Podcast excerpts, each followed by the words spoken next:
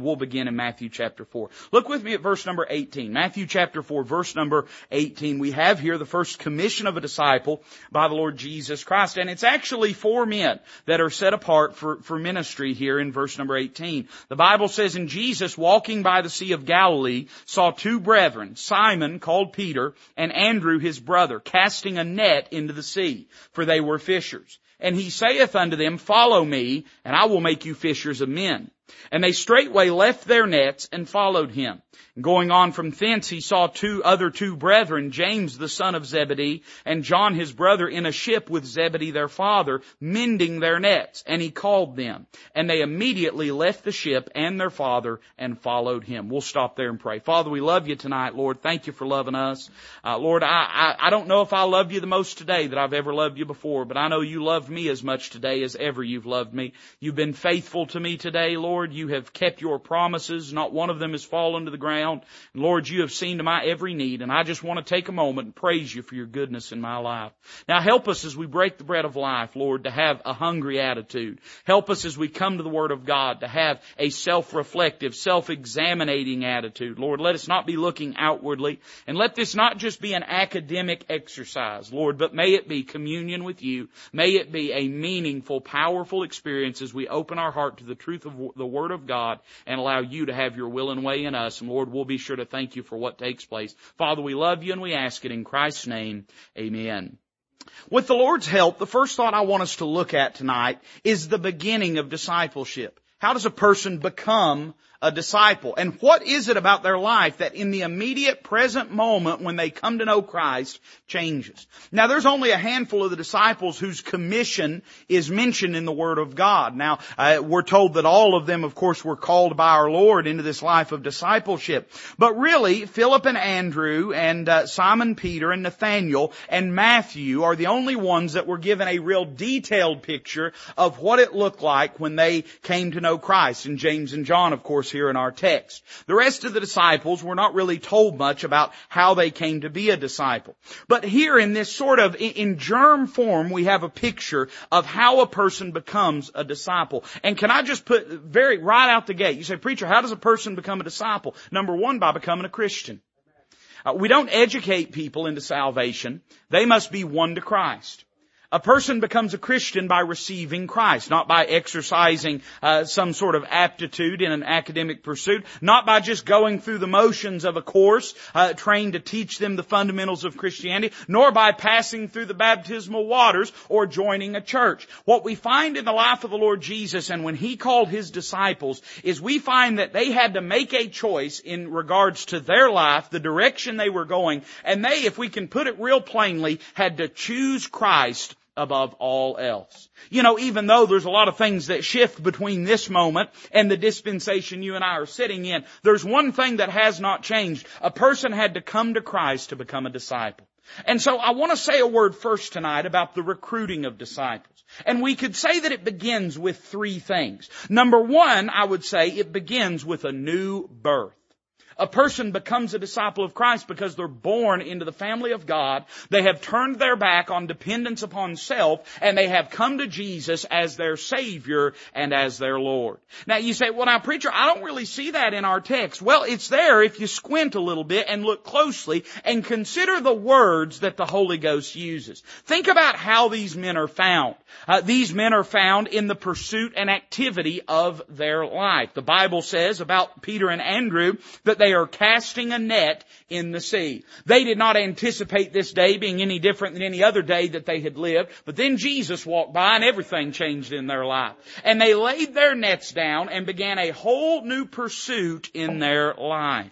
Uh, in other words, they looked and they said, you know, our life lacks meaning. Our life lacks purpose. Our life lacks satisfaction. In fact, you know, in a lot of ways, uh, what they were doing was emblematic of what any lost person is doing. For them, it may have been uh, casting a net. For other people, it's just cashing a paycheck. For other people, it's pursuing hobbies. But here's one thing they learned. They could keep casting nets in the water, but they were never going to fish all the fish out of the sea. It was mundanity. It was just repetition. They were going through the motions. In fact, we could say it this way. What they were doing was just what they had to do to keep living so that they could keep on doing what they had to do in order to keep living. They're going and they're working a job, and there's no shame in that. Don't misunderstand me. The Lord uh, has uh, much to say that is noble about work. But I would say this, that if all our life is about is just casting a net in and dragging a net out, man, we're missing what God put us on this earth for. They were just going through the motions, just living, just making their way through. And then inevitably what happens? Verse number twenty-one says that when Jesus found James and John, they were not casting their nets in. What were they doing? They were mending their nets. In other words, this thing that for a fisherman is representative of his life. The net was the thing that, that helped them make their living, that helped them survive. And what invariably happens? Well, just as our life does, these nets begin to tear and decay and fall into disrepair. You know, when a person gets born again is when they start to see the holes in their nets. When they start to realize that try as they may, they're never going to be able to keep it all together. Try as they may, they're never going to be able in their own strength to live a life that pleases and satisf- satisfies them, much less that pleases and satisfies God. So we have a picture here of a lost person coming to know Christ, tending, working with this net that's representative of their life, and all they're doing is casting it in and dragging it out, and then finding that in the process it doesn't say stay whole and it doesn't get any better. In fact, it just degrades and declines and decays, and they say, you know, there has to be something in life better than this.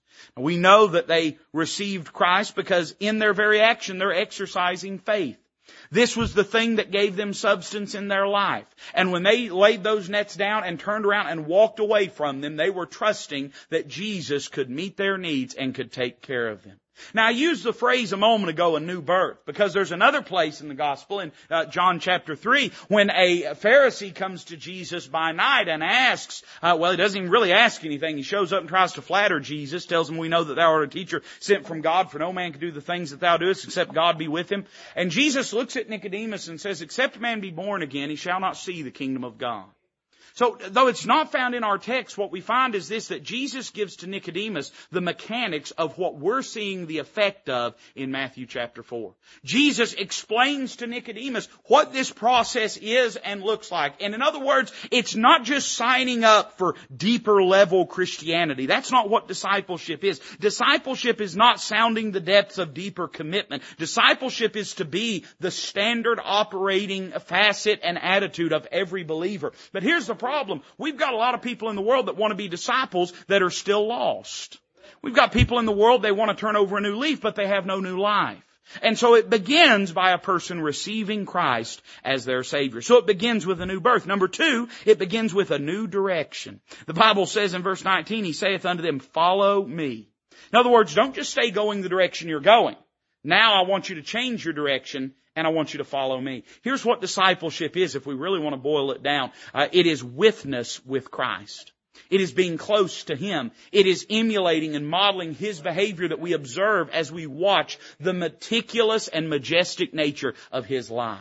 Now, this happened explicitly with the disciples. They physically observed and beheld Him. But you know, it even happens with us in this dispensation. We don't follow Him by following His footsteps. We follow Him by following His Word.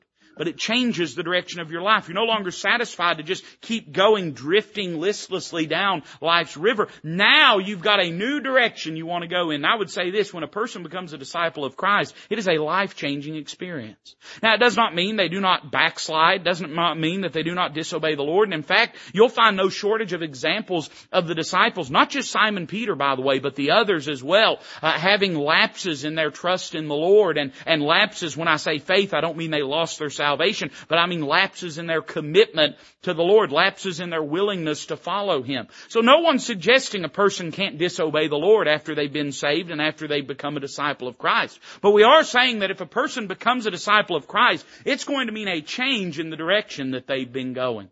They are going to change and begin to follow Him. And then notice what He says next. He saith unto them, follow me, and I will make you fishers of men. We see not only a new birth and new direction, but we see a new purpose to their life. Now, the words that the Lord uses are not by accident. He draws a stark line between how they had been employing their time and how they would now be employing their time. And he said, you're going to take those same concepts, but instead of going out and fishing for men, the same way that you took those nets, and no matter how many times you cast them in, you were never going to catch all the fish. Well, in the same respect, you're going to take that same zeal, that same dedication, that same work ethic. I don't know about you, man, being a fisherman's hard work. It's not easy work. It was long hours. Hey, later on, it, we'd be told that they toiled all night. It was hard work. So he's saying, now you're going to take that same level of energy and investment, but you're going to put it into eternal matters. When a person becomes a disciple of Christ, it doesn't mean they quit their job, doesn't mean they let their house fall into disrepair, it doesn't mean they quit mowing the yard, doesn't mean they uh, quit having hobbies, but what it does mean is the prevailing purpose of their life is no longer just throwing the net in and drawing it out only to get a temporal result. Now all of a sudden he took that same energy and turned it to eternal spiritual matters. He said, you're still going to work, but you're going to work for something that pays a lot better and lasts a lot longer than that drought of fishes that you're pulling in.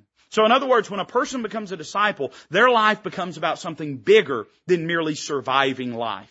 I fear that much of Christianity today is preoccupied with the notion of merely surviving life. And what I mean by that is, again, working a job just to work a job because that's what you have to do, to pay bills, to live in a house because that's what you have to do. Now again, none of that is to be derogatory towards those responsibilities, and our Lord was not either. But let me tell you something, God didn't save you just so that you could live out your uh, three score and ten and, and, and make it to a ripe old age. He saved you so that you could be used of Him for His glory and for His purpose. So He gives you a new purpose in your life.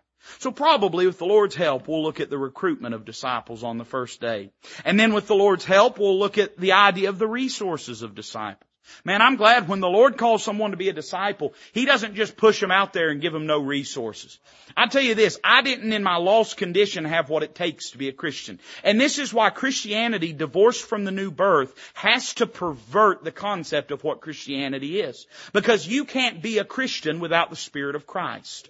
You can't do what a Christian needs to do without the indwelling of the Spirit of God. And that's why our Lord granted to His disciples, gave to them, bestowed upon them the resources that they would need. Now, we could probably talk endlessly, couldn't we? I mean, He's given us all things that pertain unto life and godliness. But we find that there are three things that are emphasized in our Lord's relationship with His disciples that regard our resources. The first one that I noticed was in Luke chapter eleven. I want to read four verses there. If you've got quick thumbs, you can get there before I'm done reading, or you can just listen. Luke chapter eleven verse one says this, "And it came to pass that as He was praying in a certain place, when He ceased, one of His disciples said unto Him, Lord, teach us to pray as John also taught his disciples."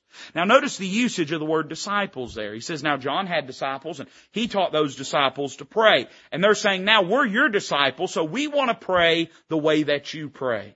He said unto them, when ye pray, say, Our Father, which art in heaven, hallowed be thy name. Thy kingdom come, thy will be done, as in heaven, so in earth. Give us day by day our daily bread, and forgive us our sins, for we also forgive every one that is indebted to us. And lead us not into temptation, but deliver us from evil. You know, the first resource that is given to every child of God is that of prayer. He taught His disciples how to pray. You know why? Because if you're going to be an effective disciple of Christ, you're going to have to pray. No man has ever carried out the will of God without prayer. It takes prayer, so much so that even our perfect, immaculate Savior, His chief activity was that of prayer. We find when He had time to Himself, whatever that phrase means, uh, that gets real abstract when you have kids. Uh, whatever that phrase, time to yourself, means, what was He doing? He was praying. He was talking to the Lord. He would speak conversationally. He would speak familiarly with His Father. He would speak intimately with Him. He would speak practically with Him. In other words, He was always praying. And He told His disciples, He said, if you're going to be the kind of disciple you need to be, you're going to have to pray. Now, we could take the time we won't tonight, but you could go and look at how that thought develops further in Luke chapter eleven when He teaches them certain principles and concepts of prayer. But let it just stand right here in the moment that when His disciples said, Lord, teach us to pray, He didn't say, oh, you don't need prayer. Instead, He leaned into it and said, you know what? You need to know how to pray, because if you're going to be an effective disciple, you've got to communicate with your heavenly Father. We've got to pray if we're going to be a disciple. And then I thought about John, the book of John, and, and our Lord's words to His disciples. And I just picked an ensemble of verses. We really could have read a lot of it, but for time's sake, we won't. But listen to what our Lord says in John chapter fourteen. Listen to some statements He makes about discipleship and their relationship to Him. In verse fifteen, He looks at His disciples and He says this, "If ye love me, keep my commandments. Down in verse twenty-one, he says this, he that hath my commandments and keepeth them, he it is that loveth me. And he that loveth me shall be loved of my Father, and I will love him and will manifest myself to him. Verse uh, ten of chapter fifteen, he said, if ye keep my commandments, ye shall abide in my love, even as I have kept my Father's commandments and abide in his love. And then in chapter thirteen, he says this in verse thirty-four, a new commandment I give unto you, that ye love one another, even as I have loved you, that ye also love one another. By this shall all men know that ye are my disciples, if ye have love one to another. We often hear that phrase quoted in that context of love, and that's appropriate, that's biblical, that is the context of it. He's saying, people are going to know you're my disciples if you love one another. But how is it that we love one another? Well, we love one another by keeping his commandments. John further reinforces this thought in First John chapter five, verse two. He says, by this we know that we love the children of God, when we love God and keep his commandments. So you say, preacher, what are the resources a disciple has? Well, the first is prayer. The second is the Word of God.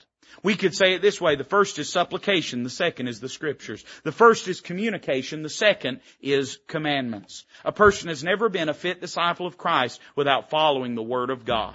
I'll tell you this, and, and, and this runs uh, completely cross-grained to the concept of the world. Christ is not looking for innovative people. He's looking for obedient people. Uh, God's not sitting up in heaven trying to scratch his head, figuring out what, what's going to be the next thing that draws him in. He knows what he wants out of his people, and he has told us what he wants out of our life. And now it is to us to obey those commandments. It's the pride of man that would think that we could figure out a better way to be a disciple than the, the very Lord and Master has told us we should be. Now listen, uh, obedience is what God expects out of us. So He's given us the Word of God. And if you're going to be a disciple of Christ, you're going to need the Word of God. So much so, and I said this a moment ago, that being a disciple, what is it? It's witness with Christ. It's spending time with Him. Well, remember, at that time that Christ walked the earth, He was the living incarnation of the Word of God. As they spent time with Him, they were spending time with the Word of God. Well, in the same way, you and I as disciples of Christ, we spend time with Christ by spending time in the Word of God. You can't be a disciple without reading your Bible. You can't be a disciple without obeying your Bible. You can't be a disciple without living this book.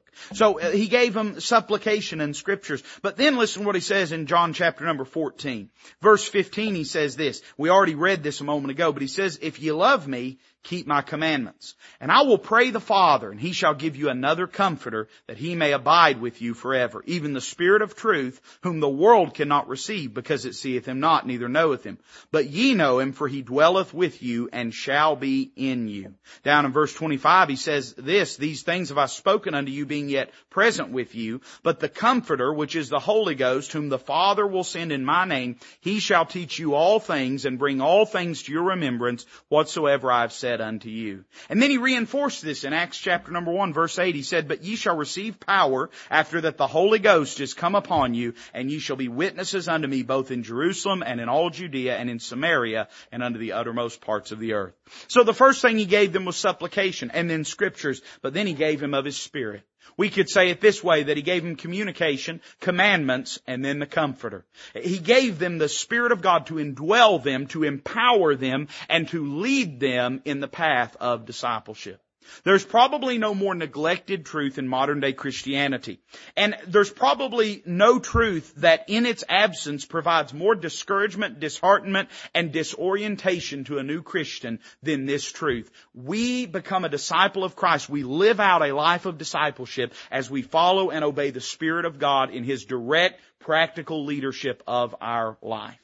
You cannot be the disciple that God desires for you to be if you neglect, ignore, or disregard the leadership of the Holy Spirit. It is literally the living of the life of Christ through you, the exercising of His will in our life in a practical way. You say, preacher, how does that look? Well, when the Spirit of God says go here, you go there. And therefore, you are living out the will of God. When He says, say this, you say this. When He says, say that, say that. When He says, oh, don't say that, don't say that. And therefore, the will of God is being exercised in your life. If I was preaching this as a normal message, I'll tell you what I'd call this message is back to basics. But how often do we depart from this fundamental truth of the Christian life? We begin to believe that we can somehow live the Christian life without Him. Almost like a quarterback trying to call plays from the huddle instead of listening to what the coach is instructing them. We think we have a good enough sense of what God expects out of us and what this book expects out of us that we can just live the Christian life without listening to the leadership of the Holy Spirit. Therein we find much powerlessness, we find much discouragement, we find much failure. God has so designed it that you can't be the Christian that you need to be and disregard the leadership of the Holy Spirit. He, that's not a mistake. That's not a flaw. That's not an oversight. That is the deliberate design of God, that you need to follow the leadership of the Holy Spirit. And therein, the Spirit of Christ, which is the Spirit of God, will exercise jurisdiction over your life and will live out or flesh out the life, attitude, and Spirit of Christ in you. So He's given us of His Spirit. He doesn't leave us wondering. But He tells us how we are to live, that we follow the leadership of the Holy Spirit. Turn over to Matthew sixteen with me. And I, I this probably the second half will go a little quicker than the first half. I say that. That's probably not true. But we'll do our best. Matthew chapter sixteen. And I want to say a word. Uh, the third day, probably our teachers will deal with the idea of the requirements of disciples. What things are expected out of a man when he is a disciple? Now, we could go down a laundry list of, of practical truths in our life. We, we're to be faithful to church. We're to read the Word of God. We're to pray. We're to witness to people. I think most of us have a pretty good apprehension that those are the activities we'll be engaged in. But in the larger concept of how a person lives, their attitude, I would say there are two requirements that are given to our life, or maybe two sets of requirements, two categories. In Matthew sixteen, listen to what the Lord says in verse twenty-four. Then said Jesus unto His disciples, If any man will come after me, let him deny himself, and take up his cross, and follow me. For whosoever will save his life shall lose it, and whosoever will lose his life for my sake shall find it. For what is a man profited if he shall gain the whole world, and lose his his own soul? Or what shall a man give in exchange for his soul? I would say, number one, there's an inward requirement in our life. We have to be willing to mortify self and allow the life of Christ to be preeminent in us. No man ever lived for himself and lived for Christ at the same time. You're going to have to make a choice. That's what Christ meant when He said, you can try to follow me, but you're not going to be able to unless you will first deny yourself. Because yourself does not want to follow me. Your flesh does not want to follow the Lord's leadership. So you're going to have to make a choice in your life. And what does that look like? Well, He says take up His cross. Now that's interesting. He doesn't say take up my cross. He says take up His cross. What does He mean? Well, He means mortifying self. And by the way, we somehow never talk about this, but you know there's some context here. Jesus hadn't died on the cross yet when He says this. And His disciples would not have been aware He was going to die on a cross yet. Uh, and so when He says cross, that's identified with the Roman form of capital punishment, of, of executing a known uh, criminal, a malcontent, a wicked person. And what He's saying is you have to recognize that you and your flesh are a wicked person, and you can't rely and lean upon yourself. And then you have to be willing to pass sentence over yourself and say self is not good enough, and crucify self, execute self, not literally, of course, but spiritually and, and figuratively, and instead follow me and my leadership. So there's an inward requirement. We have to mortify self. But then turn over to Luke chapter nine. Look with me. There are some outward requirements as well. In other words, this is going to manifest itself outwardly. And a whole message could be preached just on this thought, so we'll just do a flyby of it because time won't permit us to go in depth. In Luke chapter nine, three men come to Jesus. And uh, these three men all wanted to be disciples, and they all professed that they would have been willing to be disciples, but there are some things that, that hung them up about the process. In verse fifty-seven, it says, It came to pass that as they went in the way, a certain man said unto Him, Lord, I will follow Thee whithersoever Thou goest. And Jesus said unto him, Foxes have holes, and birds of the air have nests, but the Son of Man hath not where to lay his head. And he said unto another, Follow me. But he said, Lord, suffer me first to go and bury my father. Jesus said unto him, Let the dead bury their dead, but go thou and preach the kingdom of God. And another also said, Lord, I will follow Thee, but let me first go, bid them farewell which are at home at my house. And verse sixty-two, Jesus said unto him, No man having put his hand to the plow and looking back is fit for the kingdom of God. Now, each one of these examples has their own salient points. But can I just notice as a summarizing thought what the Lord says in verse sixty-two? Because I think it really scoops all of these men and their situations together. No man having put his hand to the plow and looking back is fit for the kingdom of God. In other words, if a person's going to be a disciple of Christ, there's some things they're going to have to turn their back on. There's some things they're going to have to be willing to walk away from. They're going to have to be willing to walk away from a feeling that their own strength and their own ability and their own security can be provided for through their own means. Uh, that's the first man's problem. He says, I'll go anywhere you want. Jesus says, will you go anywhere that I want, even if I don't tell you where it is that you might be going? Are you willing to follow me when you don't have all the pieces of the plan? Are you willing to trust me even when you don't know? We may wake up one morning having slept in this bed, and we may go and you may not have a clue where we're headed to. This man turned around and walked away because he wanted more stability than that in life. The next man, it's interesting uh, the way he says this. He says, uh, Lord, suffer me first to go and bury my father.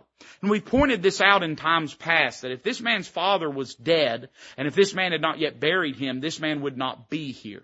So this man's not saying, my father's poor, pitiful body's getting cold out there on the slab, Lord, and, and just give me twenty minutes to go bury him. What he's saying is, my father, I have responsibilities to him, and I can't just abandon him to go follow you. In other words, we can't allow the temporal responsibilities of life, if they interfere with our responsibilities to the Lord, to stop us from serving God. But then notice what the man says in verse sixty-one, Lord, I will follow thee, but let me first go bid them farewell, which are at home at my house. That's a funny way to say it, isn't it? We'd use the word redundant there. If you say at my house, you don't really have to say at home. If you say at home, you don't really have to say at my house. But this betrays where the man's frame of mind was. He says, at my home, at my house. In other words, he's getting a little nostalgic. He's saying, you know, I just can't imagine turning around and walking away from those earthly connections. I'm thankful the Lord doesn't make you abandon every earthly connection. But you better believe if you're going to be a disciple, your heavenly connection has to be preeminent above your earthly connections. Uh, it doesn't mean the Lord's not going to let you keep a relationship with your mama and daddy and loved ones and friends and all that. And God doesn't begrudge that. Uh, but it does mean that if, if we're put in a place of having to choose, it's really no choice at all. We choose Christ because he's worthy. So we see the requirements of disciples. And then finally, and we'll close tonight, turn with me to Matthew twenty-eight. I want to talk to you for a moment about the replication of disciples. So we've learned how we become a disciple. We've learned what we're given to be a disciple, and we learned what's asked of us in our life of discipleship. But now, how do we take that and make other disciples? You see, this was never the intention that it just be limited to one, but always that these men would go out and would, would reach other people with the gospel of Jesus Christ. What does that look like, and what is our responsibility to that? Well, in Matthew twenty-eight, the Lord gives what we commonly call the Great Commission. And he says in verse eighteen, Jesus came and spake unto them, saying, all power is given unto me in heaven and in earth. Go ye therefore and teach all nations, baptizing them in the name of the Father, and of the Son, and of the Holy Ghost, teaching them to observe all things whatsoever I command you. And lo, I am with you always, even unto the end of the world. Amen. So we have here the process for replicating disciples, making new disciples. And it basically involves three things. Notice number one, it involves reaching. He says, go ye therefore. He doesn't say sit back and wait on them. He says, go out and find them. You go to where they're at and reach them with the gospel of Jesus Christ. So that tells me that the life of a disciple is an active life. It's not a passive life. It's not just me living my best life now and waiting for a sinner to come trip over my front steps and get born again. But rather, it's me actively going out and looking for people that I can share the gospel with. We're not going out and sharing the gospel. And by the way, I, and I'm for, man, I'm for organized soul winning. I'm for disorganized soul winning. I don't even care. I'm just for people soul winning, all right? But this does not have to be in some church-sanctioned uh, opportunity of ministry. That's certainly not a bad thing. We have our New Movers ministry and things like that, and I encourage you to get involved in those things. But this really, ha- I mean, listen, we're not just a disciple when we go out on a fifteen-passenger van to knock a door, any more than we're just a disciple when we walk in the doors of the church to worship the Lord. This thing of being a disciple is something that, that saturates our life day in and day out. Therefore, we ought to always be reaching people with the gospel. So it involves reaching. Number two, it involves preaching. Now, the word preaching can be taken in a couple different contexts. We use it today most commonly with the idea of a pastor getting up and exhorting people through the Word of God. And that's not inappropriate. That's a biblical definition of preaching. But when our Lord used the term teach here and in other places, in Mark's Gospel he uses the term preach, what he's talking about is communicating the fundamental truths of Christianity and of the Gospel. In other words, we could call it this, sharing the Gospel. So he says this, teach all nations, baptize, and this is how we know that, by the way, because he goes on to say, baptizing them in the name of the Father and of the Son and of the Holy Ghost. So he's obviously talking about going out and reaching lost people, because he's saying you're going to go out and you're going to teach them these things. When they respond to the truth of the gospel, you are then going to take the next step, which is to baptize them in obedience to the truth of the Word of God, not as a part of salvation, but in light of their trusting the Lord as Savior. What he's saying is this, not only are we trying to reach him, preacher, we're reaching people. There are churches all over that reach people. They reach people and put food in their belly. They reach people and put shoes on their feet. They reach people and they pay their K U B bill, and they, they reach people and, and they try to help them get off drugs. And, and I don't guess I'm against any of those things. I wish they'd pay my K U B bill, but other than that, I don't begrudge them anything. But that's not what God called us to. Now, sometimes those things can be a means for what we are talking about here, and I have no problem with that. We support the Trivets up on the Indian Reservation. They do a lot of what you call humanitarian or philanthropic work. They they give food and, and, and they give supplies and toiletries. And I think that's a wonderful thing. I think that's a great thing. But all that should be a means to the end of, of sharing the gospel of Jesus Christ with people. That's our primary, preeminent, fundamental calling and commission. When he said, I'll make you fishers of men, he didn't say, I'll, I'll make you cleaners up of men. He didn't say, I'll make you, I'll make you uh, proselyters of men. He said, I'll make you fishers of men. A great many churches today uh, are more occupied with trading fish from their fish tanks than they are going out and being fishers of men. Uh, but the reality is our responsibility is to go find lost people and share the gospel with them, to communicate clearly to them the truth of the gospel of Jesus Christ and what that should produce, not in all of them, because not everybody's going to get saved, but those that do receive Christ, that ought to produce then that we baptize them afterwards in the name of the Father and of the Son and of the Holy Ghost. Now, of course, there's much Pauline church truth that's not yet dealt with uh, at the point when the Lord says this, that involves them being a part of a local body of believers, and none of that is at the The expense of that Pauline truth. But this is being distilled down to a fundamental concept. And he's saying you ought to go out, find where they're at, and share the gospel with them. And then he says this in verse twenty. So it involves reaching, it involves preaching. But verse twenty, and I'll be done tonight, he says, teaching them to observe all things whatsoever I have commanded you. So it involves reaching and preaching, but then it involves teaching. Is there a difference between the teach in verse nineteen and the teach in verse twenty? I believe there is. And I believe the reason we can tell that is by what the response is of the people. He says in verse number nineteen, when you teach all nations, you're going to then baptize them in the name of the Father and of the Son and the Holy Ghost. That obviously means sharing the gospel with them. But in verse twenty, he doesn't say just share the gospel. He says, teach them to observe all things whatsoever I have commanded you. In other words, that responsibility of discipleship does not end when a person gets born again. In many ways, it begins when a person gets born again. It intensifies when a person gets born again. And this, by the way, is why we never graduate from discipleship. We're always a disciple of Christ. You say, why is that, preacher? Because ain't none of us learned it all. We all need to be taught the truth of the Word of God. But it also means as you win people to Christ and as you share the gospel with them, it should not end just when they've prayed and received Christ as their Savior. It shouldn't end even when they have been baptized. It should continue on taking and, and nurturing and, and tre- teaching and, and imparting to them the truth of the Word of God. And by the way, listen, I, and that's how new believers get plugged into church, by the way. Uh, it's not through the coffee and it's not through the music. Music, and it's not through the drama plays. It's through discipleship. It's through relationships being built between believers as they teach the Word of God one to another. That's how people get plugged in in the house of God. Chances are in your life, that's how you got plugged in. You got born again, and then you probably got involved in a Sunday school class. You probably started going to a Bible study. You probably had somebody, maybe the person that won you to the Lord, that took an interest in your life, and they became a friend to you, began to teach you the truth of the Word of God. What were they doing? Whether they knew it or not, they were discipling you. They were trying to teach you the truth of God. So I want you to pray for us while we're up at camp. But listen, before we do that, I want you to pray in your own life. Because the reality is, discipleship is not just a camp topic. It's not just a new Christian topic. It's not a new convert thing, but rather it is to be the substance of the commission of the Christian. What God has called us to do. And what you ought to ask yourself is a twofold question. One, am I being a good disciple? Am I being a good disciple? Am I doing the things that a disciple would do? And that includes things like leaning on the leadership of the Holy Spirit, studying and, and, and seeking to learn the Word of God, going and sharing the gospel with others. Am I being a good disciple? Number two, am I seeking to make good disciples out of other people that come to know Christ? Am I personally investing in their life, trying to share with them the Word of God? I don't know about you. I know my life, man, there's places I need to work on stuff. There's places I need to tighten things up. There's places I need to give more attention. So I want you to be open to what the Lord would do these next few moments as we have an invitation. Let's bow together as a musician comes to play. Father, I pray you'd help us in these next moments to be responsive to the truth of the Word of God.